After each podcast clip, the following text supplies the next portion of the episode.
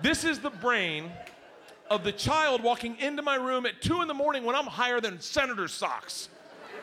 It's the best I could do, people. I wrote this so many different ways. I'm higher than a woodpecker's dick in a redwood. I'm higher than astronaut pussy. That's progressive, right?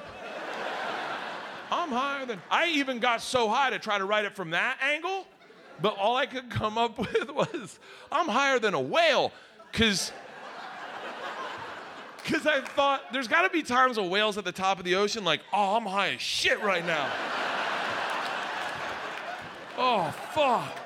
I am so high. I'm higher than Senator Socks.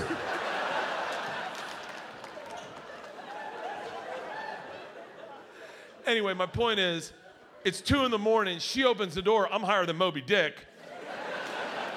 she sees I'm awake, walks up next to my bed, and goes, Hey, Dad, you believe in time travel? By the way, it's two in the morning. I'm high as shit, and I really do believe in time travel. Part of me is like, this is the perfect time to have this conversation. yes, baby, why?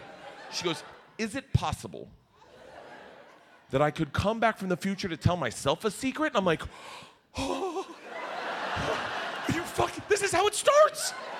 This is how it starts. I go, Yes, baby, why? She goes, That's all I needed to know. Good night, and leaves leaves, leaves me spiraling. Certain that there's a 30 year old version of my daughter in her bedroom going, What did he say?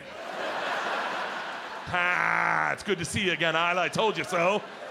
Listen, we got a busy night. Dad's gonna die. He's had too much marijuana. We're gonna save his life. First, I need you to get your deodorant and put it in the refrigerator. Time travel smells like shit. We're gonna rub it under our noses. Watch Bert Kreischer Secret Time, only on Netflix.